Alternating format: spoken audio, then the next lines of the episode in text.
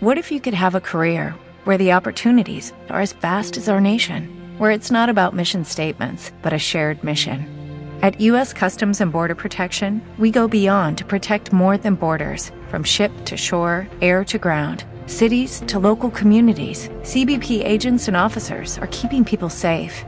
Join U.S. Customs and Border Protection and go beyond for something far greater than yourself. Learn more at cbp.gov/careers.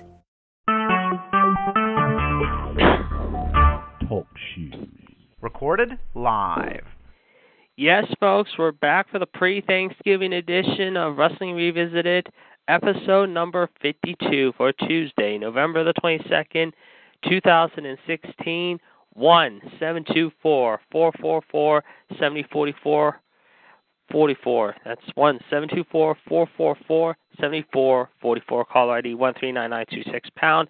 And you can join us right now. I am the host of Wrestling Revisited, the Iceman, Jared D. Jarrell, of course, King NWO, Gerard T. Smith, the Marty, excuse me, the Doc Brown, to my Marty McFly, if you will, has been disposed this evening. He usually is joining me live here on the show tonight, but uh, unfortunately, due to circumstances that are out of our hands, however, he has a prior engagement at the moment, however, and he will be joining us next week, ladies and gentlemen, for episode number 53. But of course, he will also be joining us here later this evening, ladies and gentlemen, what should be an exciting night of action, however, on Revolution beginning at 9 p.m. Ladies and gentlemen, the caller ID is 138055 pound. Tonight, ladies and gentlemen, here on Wrestling Revisited, we take you back to 1990 to Clash of the Champions. Yes, folks, Clash of the Champions. And you're asking us, what event at Clash of the Champions are we going to talk about? Well, we're going to tell you what event it was. It was Clash of the Champions 11, Coastal Crush, held live on June 13th, 1990, at the McAllister Field House on the campus of the Citadel there in Charleston, South Carolina, which drew a 4.1 rating. This was, of course, the build up show for the upcoming Great American Bash that would be held one month later in Baltimore, Maryland. And, of course, we will tell you exactly what happened on this Clash of the Champions show. And of course, we'd love to hear back from you, however, as well as we gave you the number here at the top of the show. Now, don't forget, before we continue on, ladies and gentlemen, a quick reminder, however, coming up tonight at 9 p.m. on the Revolution show, the caller ID is 138055 pound. Gerard and I will have your news and uh, uh, top news stories of the day, of course, and some breaking stuff coming in, ladies and gentlemen here on the show. Of course, John Gross, the Human Suplex Machine. However, we'll have your birthdays and dates in history. And then, of course, we will be talking about Raw, SmackDown, NXT from this past weekend, which was a very exciting weekend. Uh, if you could just hold two seconds, we'll tell you more about that in just a minute. We'll be right back.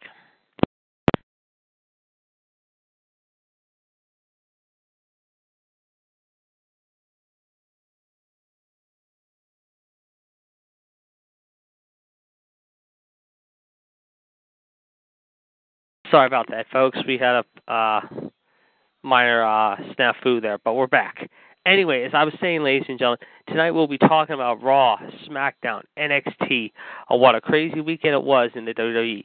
But in the meantime, ladies and gentlemen, we are going to get into the uh, story at hand. However, so without further delay, let us tell you what uh, went down on Clash of the Champions 11. Of course, our first match of the night was a tag team match, ladies and gentlemen. That's right, a tag team matchup, of course, and here is who was in action. The Southern Boys, consisting of Steve Armstrong and Tracy Smothers, took on the Fabulous Freebirds, Jimmy Jam Garvin and Michael P.S. Freebird Hayes, if you will, in the opener here. As a result, it went six and a half minutes long, and as a result, the Southern Boys picked up the upset win over the Freebirds. Uh, my thoughts about this match: pretty good match, uh, very entertaining. I was always a fabulous Freebirds fan, as you know, back in the day. Whether it be guys like Jimmy Garvin, Michael Hayes, Terry Gordy, Buddy Jack Roberts. I mean, all these guys were very unique in their own. And it's a shame, however, there are only a couple of these guys left. Of course, Garvin and Hayes being the two of them. The other two, Terry Bam Bam Gordy and Buddy Jack Roberts, unfortunately no longer with us. Of course, Terry Gordy's son, as you know, last we heard, was uh, still wrestling, I believe, in the independent scene. However, believe it or not, and for a brief time, I believe he was also trying his luck in the major leagues, if you will, While uh, on the other hand, however, Buddy Jack Roberts tragically and sadly we lost him a few years ago due to throat cancer. However, as apparently he had uh, very serious uh, health issues, as you well know, uh, shortly after his career ended, and as a result was taken away from us far too soon. But uh, talk about the Fabulous Freebirds, of course, they were inducted into the WWE Hall of Fame this past year in Dallas.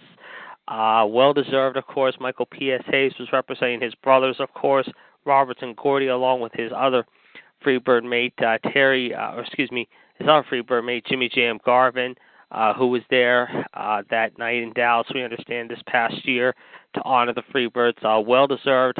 Uh, of course, they also had a brief time uh, running uh, things down there in Texas, as you know, in the mid 80s in world class championship wrestling feuding, and of course, teaming up with the Von Erich brothers, Kevin Von Erich, Kerry Von Erich, uh, and the rest of the Von Erich trio, if you will. And also, of course, they also had a brief run in the WWE back in the mid 80s for about six months or so, and uh, they were pretty popular in the WWE, if you want to call them that. Uh, my first memories of the Freebirds, I remember watching them as a youngster back in the day when they used to have WCCW television uh, late Saturday night, early Sunday morning, going up against Saturday night's main event. I remember on uh, one of the uh, main wrestling news channels here in Pittsburgh, and uh, they used to show WCCW once a month. I remember uh, it was like 11 to 11:30 at night. However, back on uh, this uh, one station every uh, month, however, for about a year straight. And uh, as I grew older, I grew to respect them. I grew to admire them. I remember watching other footage of them, of course, uh, back in the day, of course, in WCW. Of course, this was at a time when I wasn't really a fan, however, but uh, I later watched on DVD tape uh, some matches of them, and I became a fan of them all over again. So uh, these guys were a pretty good tag team, nevertheless, referring to Garvin and Hayes. And so, uh, that being said, as I said, this was a very good opener, if you ask me, here at Clash of the Champions 11. Up next, another guy who was a very big uh, old school wrestler back in the day, whether it be Georgia or Memphis, Tennessee, if you will, the Wildfire himself, Tommy Rich, ladies and gentlemen, was in action next here at Clash of Champions 11. As a result, he took on a guy who I think should definitely be getting noticed in more ways than one, and that is the Beast of the East, Bam Bam Bigelow. As a result, Bam Bam was with his manager, Sir Oliver Humperdinck, who, of course, used to be a manager back in the day in the Florida Territory.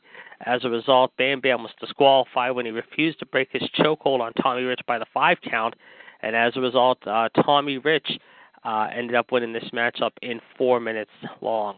Uh, my thoughts about this matchup, it was okay. It wasn't anything spectacular. Of course, Tommy Rich uh, as you know, as I did mention, ladies and gentlemen, was a big name back in the 70s and 80s in Georgia Championship Wrestling, teaming up and feuding with guys like uh, Ric Flair, uh, Dick Slater, um, who else? Let me think here. Um, there were so many great names back in the day in the 80s, early 80s. I should know some of these guys. Uh, uh, Bruiser Brody, uh, Kevin Sullivan. Uh, just to list a few, ladies and gentlemen. But uh, all in all, it was an okay match. But again, it wasn't anything spectacular, if you ask me. So there you go. Up next, ladies and gentlemen, our third match of the evening. However, uh, this was a very unique team. However, mind you, however, and as a result, it pitted the Z-Man, Tom Zenk, ladies and gentlemen, teaming up with IRS, Mike Rotundo, formerly of the U.S. Express, and better known to you all as Irwin R. Schyster, if you will, took on Fatu and the Samoan Savage. Fatu, of course, better known to you all as Rikishi. The Samoan Savage, of course, is his brother Sam. Uh, this went five and a half minutes long, and as a result, the Z-Man and IRS picked up the win. Of course, Rotundo, of course, would also go on to uh, team up with Kevin Sullivan and Rick Steiner uh, later on down the road. However, a former group called the Varsity Club, if you ask me. Of course, Rotundo, the half brother of uh, former WWE and NWA World's Heavyweight Champion Barry Windham, if you will. Uh, as a result, however, uh, my thoughts about this matchup, it was okay. I mean, it wasn't anything spectacular, if you ask me. I mean, Rotundo, I do remember watching him back in the day in the mid 80s when he teamed up with Barry Windham, and those two used to have some battles.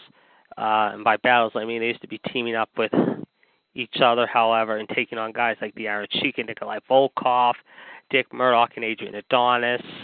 Uh, who else did they take on? I mean, I can remember some really good matches they used to have. The Moondogs, Spot and Rex, uh, also some other guys that were in the same boat they were. Uh, so that being said, that's what I thought of the matchup. So there you go. Speaking of big names, ladies and gentlemen, you'll never guess who is in our next match, however, and this is going to blow your mind, ladies and gentlemen. And uh, here is what our next match was here at Clash of the Champions 11. It was Mean Mark Callous. Yes, folks, Mean Mark Callous, now known to you all as Mean Mark Calaway, or simply known as the American Badass or the Dead Man Walking, if you will, took on Brian Pillman, however, here in a singles matchup. And as a result, Mark Callous, who I believe was led to the ring at this time either by Paul Heyman or Teddy Long, uh, took care of Pillman here in less than six minutes long. Uh, my thoughts about this match was okay. Of course, uh, this would be one of the final times uh, the Undertaker would compete in the WCW, I believe. And uh, about six months later, however, we would see him emerge in the WWE, however, as Ted DiBiase's new uh, bodyguard, if you will. And as a result, he would make his debut at the Survivor Series that year in Hartford, Connecticut, however, as a member of Ted DiBiase's team. Uh, when he first came in, he was a very big, powerful, strong guy, six foot nine, six ten, about three twenty, three thirty in weight. Uh, very tough, very uh, quiet to say the least, and let his actions speak for him. And of course, it would be less than a year later, however, we would start the begin see the beginning of the so-called streak. However, when he laid out uh, WWE Hall of Famer Superfly Jimmy Snuka right there in the center of the ring of the LA Memorial Coliseum, if you will. However, sports arena, as he pinned him in less than five minutes long. Um, as far as Pillman goes, of course, Pillman would not yet hit his stride. Of course, it would be less than six months after this that he would start to hit his stride. And of course, later on in the 90s, he would team up with and feud with uh, his former Hollywood blonde mate and good friend Stone Cold Steve Austin. But he would also have some battles with guys like Jushin Thunder Liger.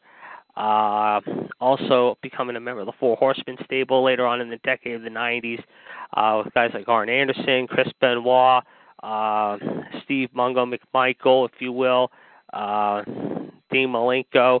So uh, that being said, that's what I thought of this matchup here. Uh, pretty good for the most part, but again, just a little too short if you ask me. Speaking of short, ladies and gentlemen, uh, we want to remind you that coming up tomorrow night, ladies and gentlemen, we got a triple header uh, set for you. However, beginning at 6:30 p.m. It's Mr. WCW and I, myself will be taking you behind the uh, film cameras, if you will, as we call our show, outside the ropes, ladies and gentlemen. This week we'll be talking about the latest new movies that came out, including um, a big movie that is a big winner at the box office this weekend. Uh, as a prequel to Harry Potter. Of course, we also talk about some of the newer movies that are coming out this Thanksgiving holiday weekend, including Dwayne The Rock Johnson's new Disney movie called Mona, if you will, Moana, excuse me, and of course Bad Santa 2, starring Billy Bob Thornton, Kathy Bates, and uh, that is of course coming out in theaters everywhere tomorrow. We will also talk about the latest non-entertainment news, if you will, that's going on as well tomorrow night, ladies and gentlemen. So you might want to check that out beginning at 6:30 p.m. The caller ID is 141387, and then at 8 o'clock, ladies and gentlemen, you should be fastening your seatbelts for what should be an action-packed night at the debate table as Michelle Lynn Dodds, myself, and Gerard T. King, NWO Smith, the big three of the Iceman, Miss Madness herself, the first true lady of the radio network, and the King of Kings, the bad guy himself, will definitely be sharing our debate on, uh, we don't know what yet, but I promise you it will be very interesting. You might want to check that out, ladies and gentlemen, beginning tomorrow night at 8 p.m. The caller ID is 139925 pound. And then at 9 o'clock, ladies and gentlemen, we'll be back on the air again with Revolution. We'll be talking about SmackDown, which is going to be taped here tonight, here in just less than an hour from now at the Canada uh, Tire Center there in the capital of Canada, Ottawa, Ontario, Canada, to be exact. And uh, as a result, with two weeks to go till TLC, uh, we will definitely weigh in with our thoughts about SmackDown tomorrow night, of course, here on the Revolution Show. The caller ID is the same, 138055 pound. Now, Thursday night, ladies and gentlemen, how we'll have a very special uh, Thanksgiving edition, at least I hope we do, uh, with Revolution Wolfpack Radio. Uh, if we do, however, ladies and gentlemen, I believe we're going to have that. Uh, we will begin on the way just after 9 o'clock, ladies and gentlemen. You can check that out. However, the call ID is 138521 pound. And then on Friday, start your weekend off with a bang and a double dip, however, beginning at 7 p.m. with the First Lady of Wrestling, and she'll be talking about UFC, MMA, TNA, ROH, WWE Survivor Series, Raw, SmackDown, whatever she can get her hands on. She's always here every Friday night, ladies and gentlemen, with her king, Gerard T. Smith, of course, with the Women's Revolution show beginning at 7 p.m. That'll be beginning beginning this Friday night, ladies and gentlemen, at 7 p.m. or 8 p.m. We're not sure which time yet, one of those two times, but regardless, you can check it out every Friday night, ladies and gentlemen. The caller ID is 139927 pound. And then, of course, we get you geared up for the weekend with Revolution, ladies and gentlemen. How once again, how and the caller ID is 138055 pound. And of course, that gets underway after 9 o'clock. So we got some great shows coming up this week, ladies and gentlemen. You don't want to turn off the radio or shut us off by any means. How you want to keep listening because we're going to promise to bring the pain each and every night this week here, starting tonight here with our first show of the week, however, which is Wrestling Revisited. Okay, ladies and gentlemen, let's go back into the show, ladies and gentlemen, before we talk about anything else, however, and of course, we are going to talk after we get done with this, however, about last night's uh, post Survivor Series Raw, which was a very interesting Raw live from the Air Canada Center there in Toronto, Ontario, Canada as we will give you our thoughts here about last night's Raw coming up in just a few minutes. Uh, we will be telling you that right now. Uh, right now, what happened next. And here's what we got for you. It was the Midnight Express taking on their longtime rivals, the Rock and Roll Express, and as a result, Sweet Stan Lane got his team disqualified here when he grabbed the referee to break up a pin count, as this match between the Rock and Roll Express and the Midnight Express went 12 minutes long, giving the Rock and Rollers the win by DQ. Of course, this was for the NWA US Tag Team Championships. As a result, the Rock and Roll Express did win, however, but I believe they won by disqualification, not giving them the belts whatsoever. However, I do have to say this though, ladies and gentlemen. Um, anytime these guys would get it on, the Rock and Roll Express and the Midnight Express, they would always deliver a hard hitting matchup. And the same could be said about the Midnight Express and the Road Warriors, or the Rock and Roll Express versus the Russians, Nikita and Ivan Koloff, or the Road Warriors and the Midnight Express. I mean, back then they had some pretty good tag teams, if you recall, in the old NWA, if you will.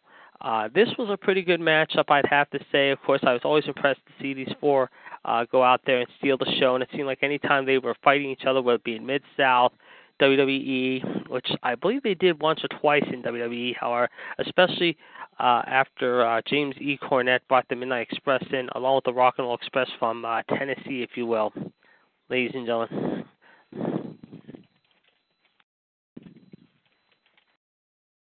Uh, these guys would always find a way to up the ante with each other and as a result, however, uh, there was no true words spoken here on this night when these four went at it once again. Uh, as a result, uh, these guys definitely put on a good effort.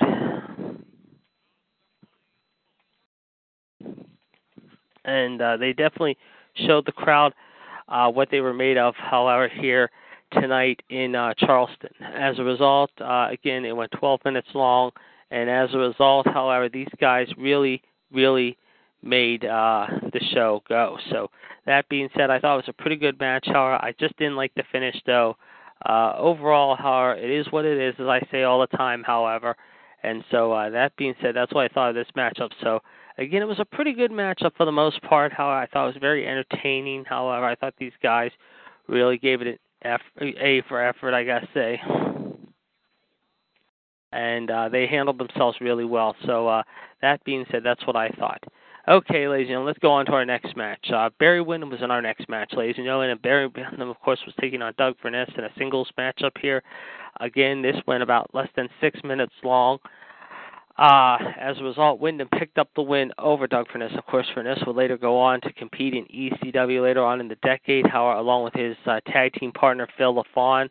Uh, sad to say, unfortunately, Doug Furnas, however, uh, tragically passed away uh, four years ago at the age of 52 due to heart disease.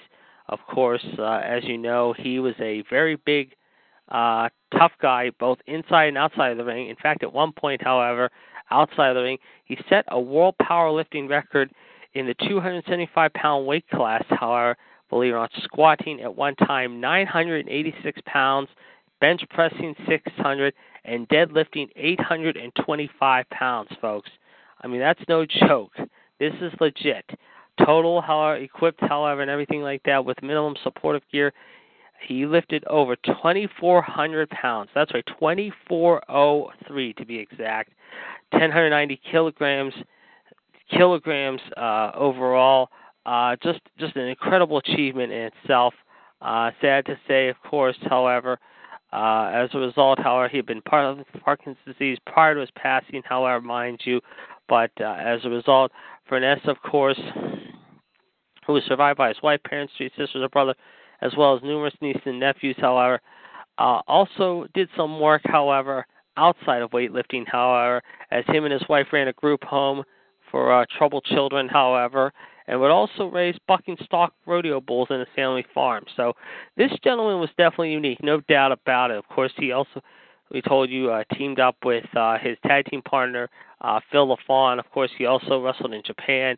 Phil LaFon, of course, uh, better known to you all as uh, Dan Kroffat, believe it or not, ladies and gentlemen, and who is, I believe, still wrestling to this day at the age of 55, ladies and gentlemen. Last I heard, believe it or not, uh, after being forced to retire for a few years uh, due to nagging knee and shoulder injuries. He's back in the ring these days. Uh, he has also been known by other names, including uh, Rene Rougeau, uh, Rocky Ventero. Of course, he was trained by the legendary superstar Mr. Hito, if you will. Of course, Mr. Hito uh, tragically passed away four days before his 68th birthday back in April 2010. Uh, but getting back to uh, LaFon and Furnas, these guys also uh, used to team up in the WWE together, if you will.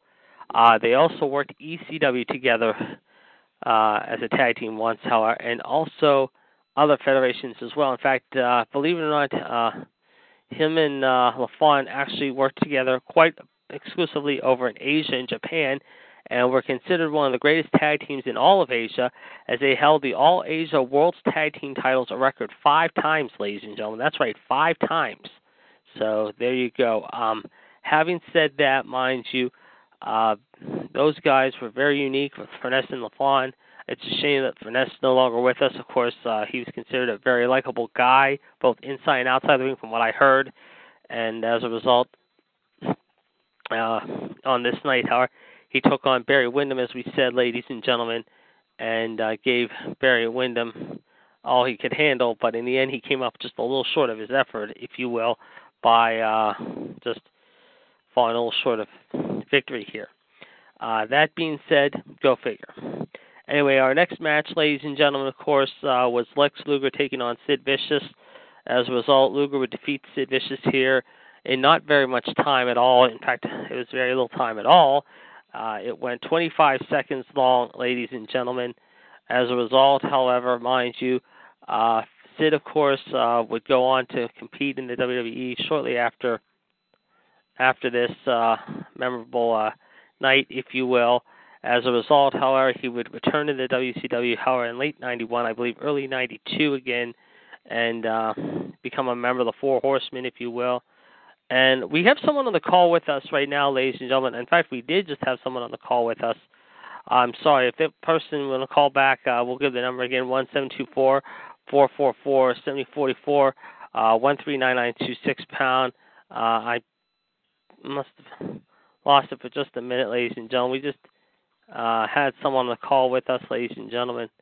Uh, so if that person would like to call back, uh, we just gave you the number there. However, uh, again, we'd like to hear back from you on this uh, if, uh, chat. If you could, please uh, uh, call us back. We'll be glad to take you on the air with us again. Uh, but as I said, ladies and gentlemen, again, what I was saying, um, this went um, uh, only 20 seconds long. Of course, uh, Sid, of course, would then go on to uh, become a member of the Four Horsemen later on in the decade. Uh, mind you, of course, as a result, of course, he would go back to WWE once again in the mid 90s.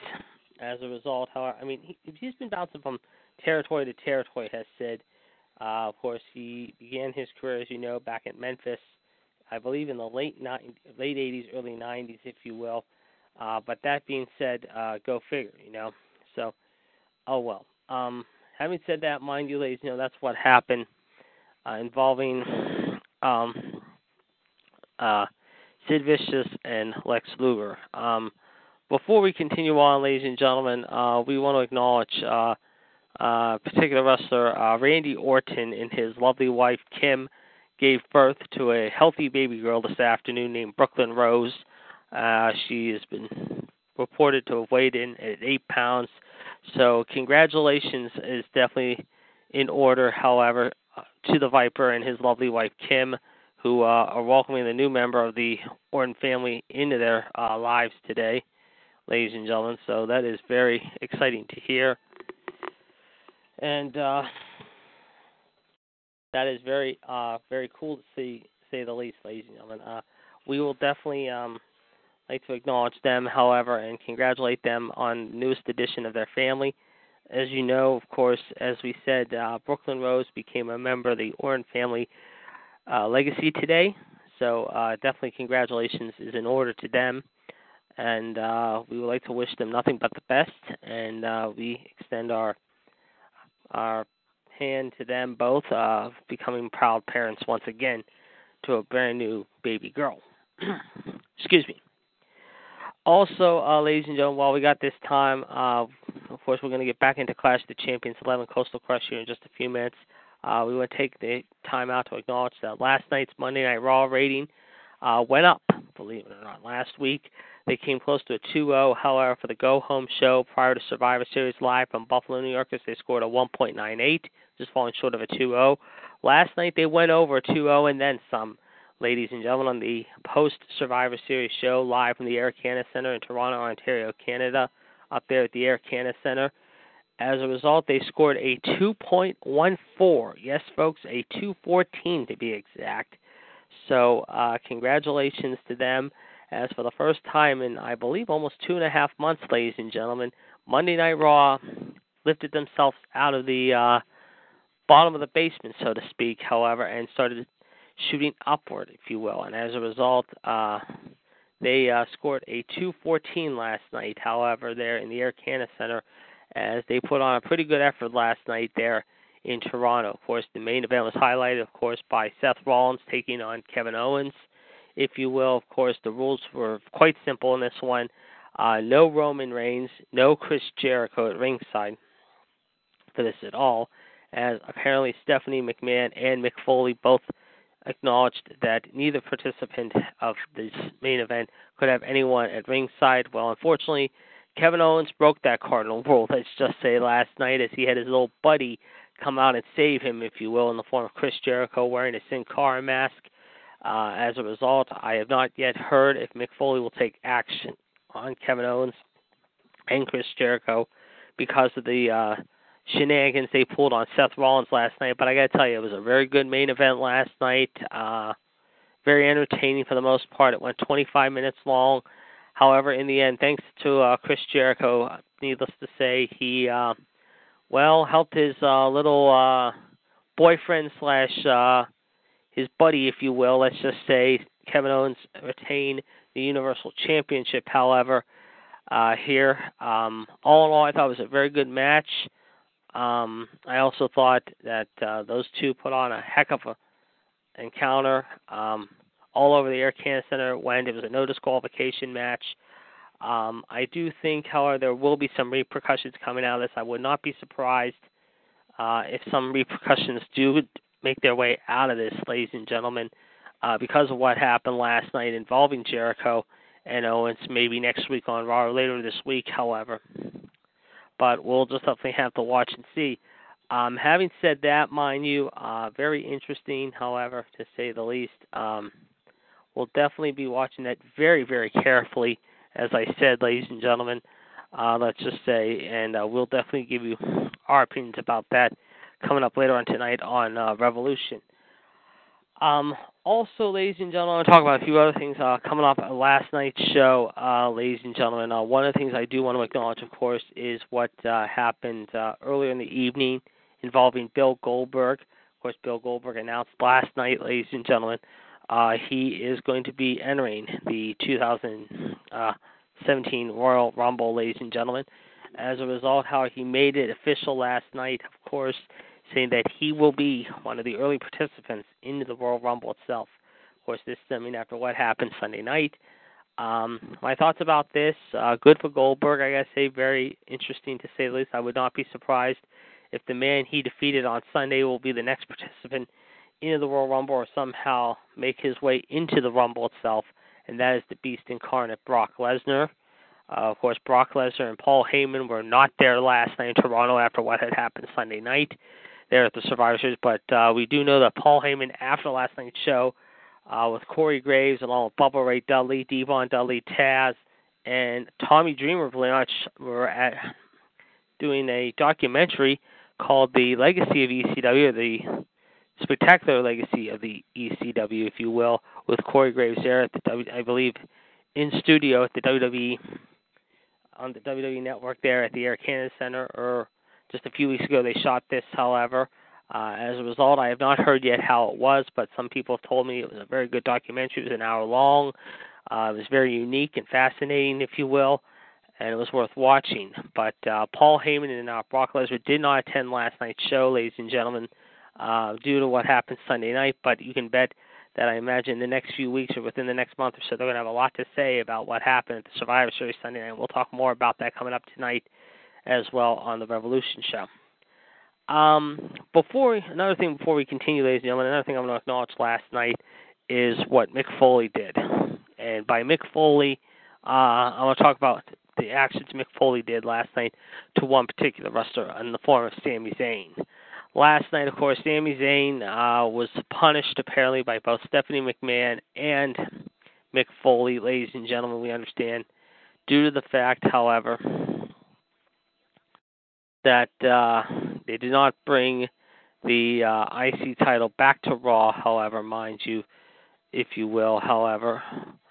And as a result, however, Mick Foley felt, uh, along with Stephanie, however, that Sami needed to be punished because of that.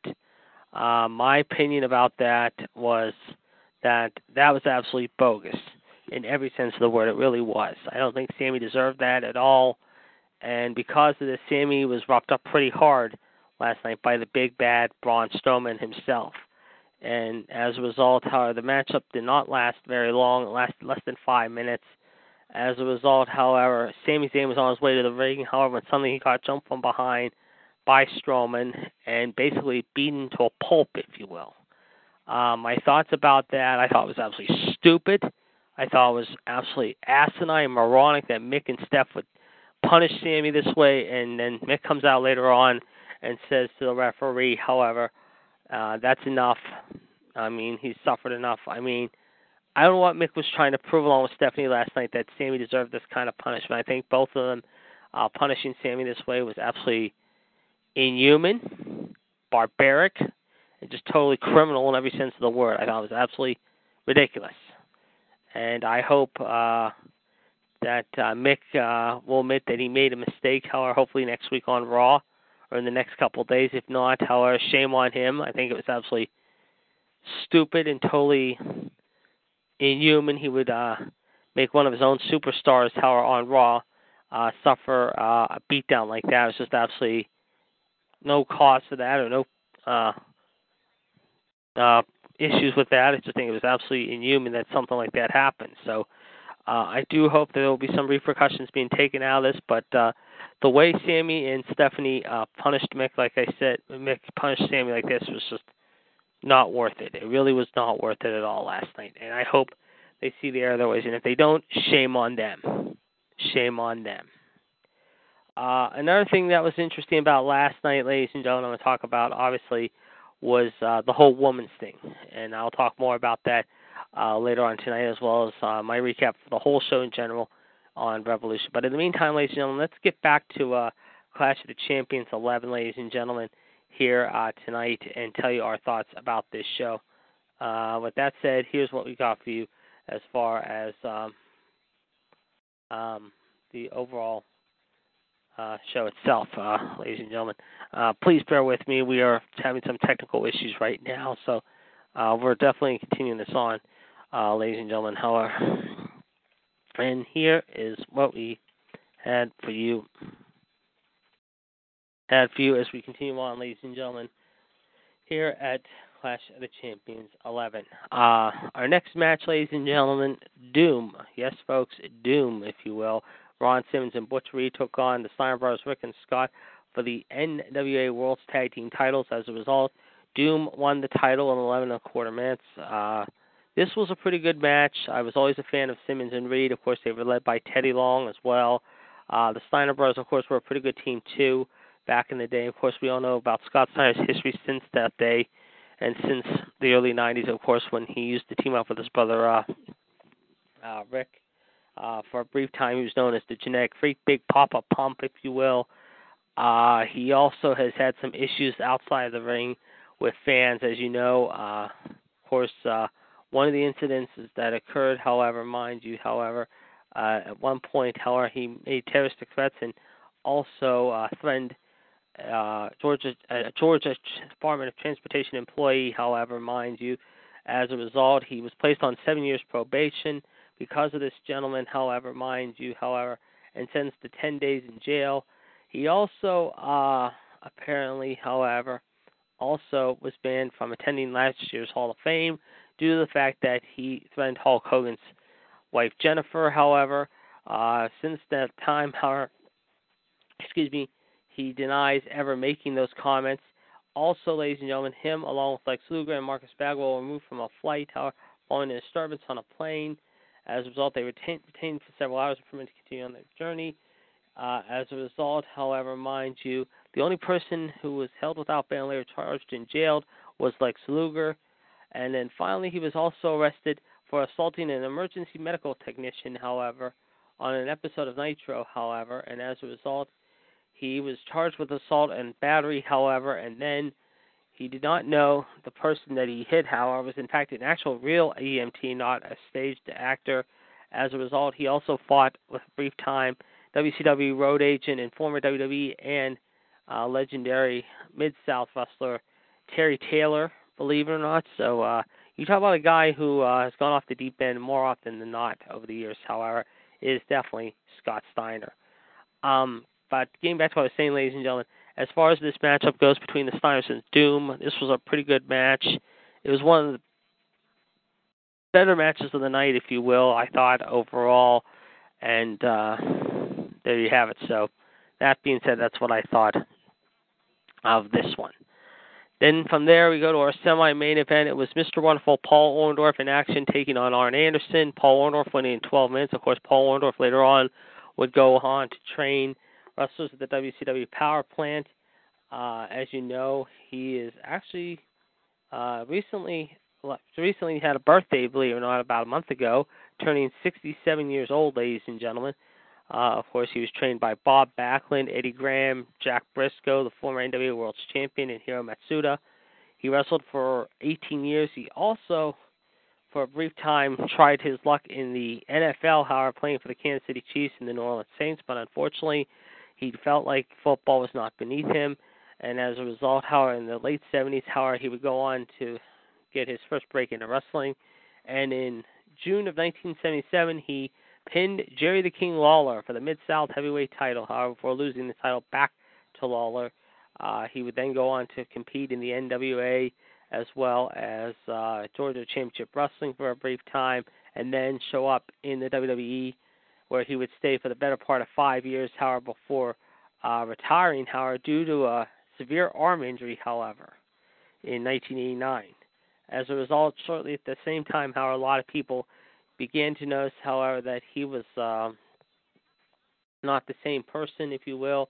In fact, however, at one point, however, he said that uh, because of his in-ring ability, however, that he just could not keep wrestling. However, he felt like he needed to uh, uh, do something else with his life. Well, that didn't last very long, and as a result, however, he did return to the WCW ring, however, in early 1990, and as a result, however, he uh, made his in-ring return in June of 1990, however, defeating Nasty Ned Brady on the main event in Beckley, West Virginia. He then also became a member of a group with the Steiner brothers, along with Junkyard Dog, Lex Luger, and Stinger, calling himself the Dudes with Attitudes and as a result, the dudes would back up, of course, Sting in his fight up with the legendary Four Horsemen. Of course, uh, at the Clash of the Champions 11, of course, Orndorff would defeat Double A Arn Anderson. Uh, one month later, of course, he would team up with the JYD and El to defeat Arn Anderson, Barry Windham, and Sid Vicious by DQ. As a result, he would then go on to face Arn in several non-title matchups. He would also defeat at one time The Undertaker. Sad to say, however, his final WCW matchup would come, however, mind you, in late August of that year when he teamed up with JYD in a losing effort against the tag team Doom. He would then leave the promotion once more later on that fall uh, for a brief time. However, he would return again, however, two years later, however, and take on Mick Foley, with the winner being uh, manager Harley Race's chosen replacement for an injured Rick Rude at the Clash of the Champions. He would also team up with Pretty Paul Roma, however, calling himself Pretty Wonderful. However, uh, once and for all, however, by the end of 1995, however, he noticed the same problems were beginning to occur once more, and as a result, this time he decided to hang up his boots once and for all. Uh, from there, of course, ladies and gentlemen, he began to run the WCW Power Plant, where he trained several young guys, including uh, a group of guys calling themselves the Natural Born Thrillers. They consisting of Mike Sanders, Chuck Palumbo, Mark Jindrak, the late Sean O'Haire, Sean the Man Stasiak, uh, Johnny the Bull Stamboli, and of course a wrestler simply known as Reno, better known to you all as Richard Rick Cornell. So there you have it, folks. A little bit of history involving Paul Orndorff, if you will. Uh, but getting back to what I was saying about this matchup involving Orndorff and Anderson, this was a pretty good matchup, of course. Uh, these two would definitely have a lot of clashing in the months ahead, however, if you will, and we would see what would happen as a result uh, between the two of them. So there you go. And from there, ladies and gentlemen, we then go to the main event, ladies and gentlemen. And here's what our main event was for the NWA World's Heavyweight title, ladies and gentlemen. It consisted of the Junkyard Dog, yes, folks, the late great Sylvester Ritter, JYD himself, the man who had some great battles back in the day with guys like Butch Reed in Mid South Wrestling, if you will, as well as Terry Funk and his brother Dory Funk Jr. in the WWE in the mid 80s, however, taking on Nature Boy Ric Flair. As a result, Ric Flair was disqualified here when the Four Horsemen would interfere in the bout. However, Ric Flair still remained the champion, however, and as a result, JYD's chances of uh, capturing the NWA World Heavyweight title slipped through his fingers here on this night, however, and as a result, uh, somehow, someway, Ric Flair escaped within an inch of his life, let's just say, by pulling off, uh, well, let's just say he didn't pull it off, but he barely got out of there in one piece, if you will near his home uh, state of North Carolina, if you will, as he was hustling down in South Carolina on this night, not in North Carolina, but he was still in his nearest own backyard at this time. As a result, he would uh, retain the NWA World Heavyweight title despite the fact he lost to JYD by DQ. Of course, Ric Flair would go on to leave uh, WCW, however, in 1990, uh, early 91, due to some issues with management. In fact, however, it was in um, the spring of 91. However, one year later, he would uh, have a fight with President Jim Herd, who told him to take a pay cut. At the time, Herd removed Flair as head booker earlier in February the year before and reducing his role in the promotion as a top draw. And in fact, at one point, however, uh, Ric Flair was told by Herd, however, that he would have to shave his head, wear a diamond earring, and go by the name Spartacus in order to change with the times. Uh, believe it or not, Flair disagreed with these proposals, and because of this, however, oddly enough, however, less than a year later, two weeks before the Great American Bash, Herd fired him and told him to uh, leave the WCW World's Heavyweight title with him. Flair felt it was beneath him. He told uh, Herd to go bleep himself, mind you, and as a result, however, he then took off as a result shortly thereafter. But uh, Around this time prior to that, however, Flair would uh, get into some battles with guys like Terry Funk, uh, Ricky Steamboat, of course Sting. As a result, him and Sting would have a very interesting feud with one another throughout the summer of 90 into the winter of 1990, if you will. Of course, Flair would drop the title to Sting at the Great American Bash. And then, uh, after being unmasked as the Black Scorpion later on in 1990, early 91, however, Flair would regain the title from the Stinger in front of a near empty house due to blizzard conditions in New York City. However, he was still recognized by WCW as the first World's Heavyweight Champion, though he was also considered the NWA World's Heavyweight Champion.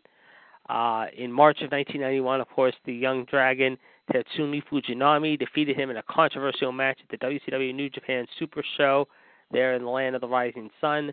Of course, uh, that occurred in front of 64,500 fans there, uh, and that match went 23 minutes long. That saw Fujinami uh, win the title, however.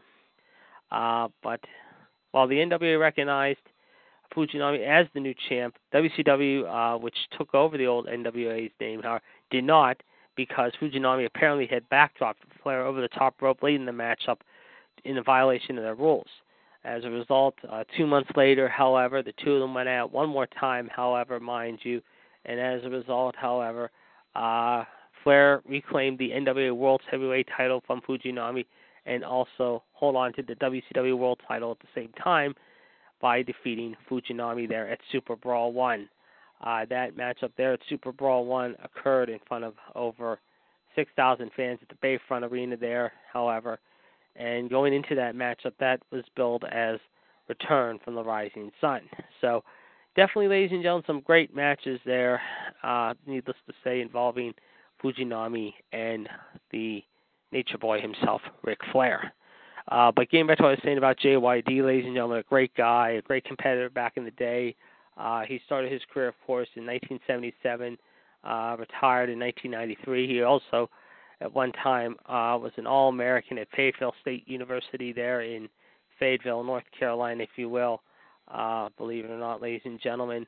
Uh, tragically, unfortunately, and sadly, we lost him at a very young age, the age of 45, as he was on his way to his uh, daughter's uh, high school graduation, believing us he was returning home. As a result, apparently he fell asleep at the wheel, and as a result, uh, somehow, someway, uh, left us far too soon because of that. Uh, tragically, meanwhile, however, uh, mind you, however, uh, JYD's daughter unfortunately is no longer with us as well. Apparently, his daughter and his sister represented in March of 2004, along with uh, JYD's longtime one-time, long-time rival and uh, somewhat close friend, the Big Cat Ernie Ladd, uh, honored him in March of 2004. Tragically, Latoya would pass away sadly five years ago uh, due to uh, the fact she had a heart attack. Uh, she was only 31 when we lost her. So uh, you talk about uh, tough breaks, however, in the JYD uh, family, however, those were it. But uh, Nevertheless, however, uh, JYD was always a fun-loving guy, and I was always a big fan of the Junkyard Dog. And this guy used to always have battles with, like I said, guys like Butch Reed, Greg Valentine, uh, Ric Flair, even uh, Ernie Ladd, uh, Terry Funk. The list goes on, ladies and gentlemen. And this guy was definitely a fun-loving guy, and he was definitely a heartwarming guy to all the fans out there, whether you loved him or didn't. But uh, he was a very very unique guy. Of course, he was known by many nicknames besides JYD, as we mentioned. Uh, he was known as Big Daddy Ritter, Stagger Lee, uh, the Thump Man himself, because of the standing scoop power slam he used to deliver to his opponents all the time. Uh, also, of course, as we mentioned, ladies and gentlemen, he uh, had some battles with, uh, like I said, with guys like I mentioned uh, Butch Reed, Ladd, Ted DiBiase, King Kong Bundy, even Kamala for a brief time. Uh, in late 1984, I believe, yeah, it was like 1984. That's right, yes, 1984, early 85.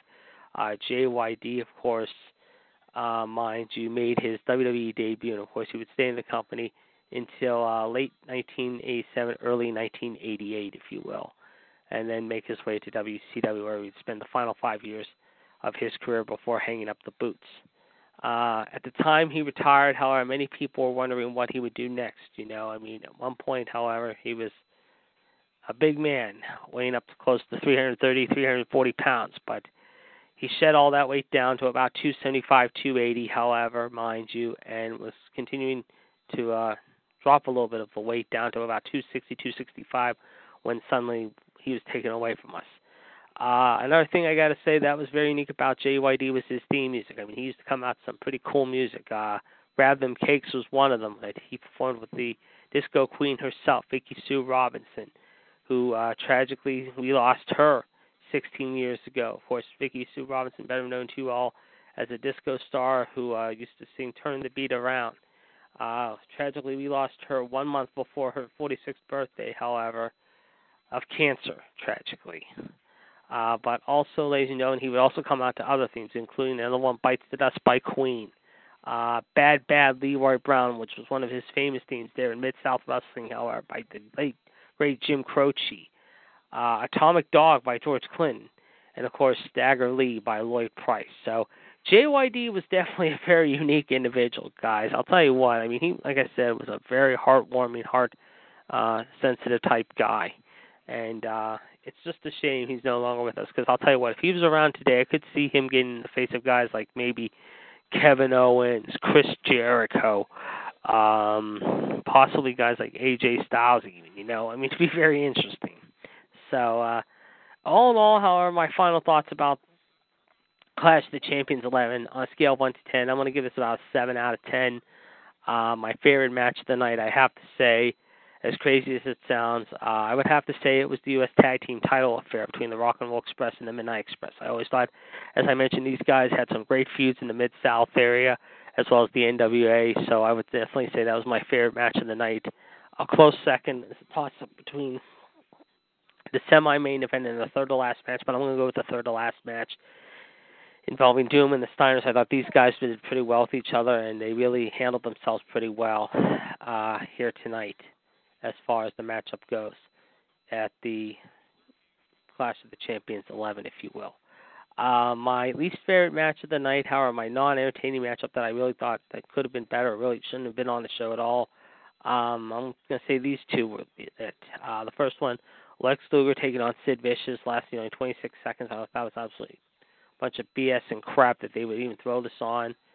And uh, the other match that I really kind of was not really a big fan of, and I know a lot of people are asking me, "What are you thinking, Jared?" But you know what? This is my opinion. I want to stand by it. I'm going to say the matchup that really kind of just really did impress me was the Wildfire Tommy Rich Big Bam Bam Bigelow matchup. I thought that matchup was just absolutely hokey. Uh, it wasn't really exciting. However, it just really was not uh, entertaining. You know, it just it could have been a lot better. So that's what I thought. Now, before we go on, ladies and gentlemen, we do have, however, uh, some news about TNA Wrestling Hard, and I know a lot of people have been asking us lately what has been going on with TNA. Well, ladies and gentlemen, we can tell you right now we have got some news on TNA, and here is the latest news as of now, according to reports on TNA. Uh, PW Insider has an update on the still go, currently going lawsuit that was filed against TNA in the Nashville Chancery Court and some of the more recent developments in the case. Eight days ago, the court issued an order that extends the defense time to answer. The lawsuit or pleas regard to the case, which would be until today, which would be until today, and in addition, said that the counsel for both Corgan and the defendants requested the order, and that the extension further interest of furthers the interest of judicial economy and efficiency. Per the report, however, this means that the two sides have possibly reached the settlement, and it could be filed in court either today or before the end of this week, maybe, or early next week. It was reported earlier this month that Corgan had signed a settlement with TNA and Anthem, and Corgan confirmed it as such on his Twitter account. But right now, nothing has been let us know for that as of yet. Uh, we'll definitely uh, check that out, however, in more ways than one. And of course, don't forget, ladies and gentlemen, we will have more and more uh, updates on this story, ladies and gentlemen, coming up here, ladies and gentlemen, here uh, tonight on the Revolution show here, beginning at 8 p.m. And one final story, real quick. Uh, congratulations to Nikki and Brie Bella, who this week, however, Total Bellas, however, will be uh, shooting the cover for their new Latina magazine. That's right, folks. Nikki and Brie will be uh, gracing us with their presence, however, on the cover of Latina magazine very, very soon. So, congratulations to the Bella sisters, of course, who also celebrated their 33rd birthday yesterday however, by becoming the new cover girls of Latina magazine. Okay.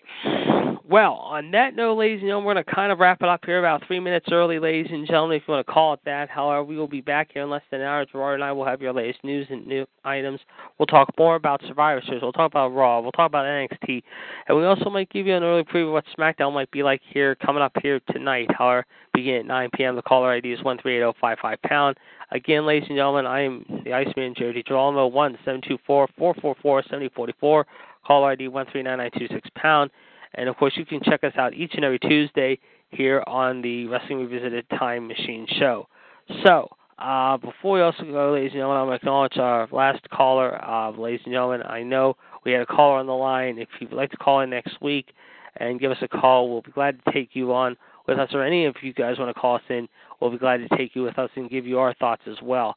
Uh, so, ladies and gentlemen, uh, thank you for listening tonight. Have a great Thanksgiving week, ladies and gentlemen. Be safe out there. Don't eat too much turkey, and uh, enjoy uh, the holiday weekend, ladies and gentlemen. Whatever you're doing, hell, I know I'm going to have a good weekend myself uh, with my friends and family. So, I will definitely talk to you again on the flip side again, same time, same place next week, ladies and gentlemen, with Gerard T. Smith, King NWO uh, here at the Time Machine desk table, if you will. So, on that note, ladies and gentlemen, this is the Iceman saying so long right now from ringside. We'll talk to you in a little bit. Have a great night, everyone. Have a great Thanksgiving. Also, don't eat too much, however. We'll catch you soon. And for now, this is JD saying so long, and we'll talk to you soon. Good night, everyone.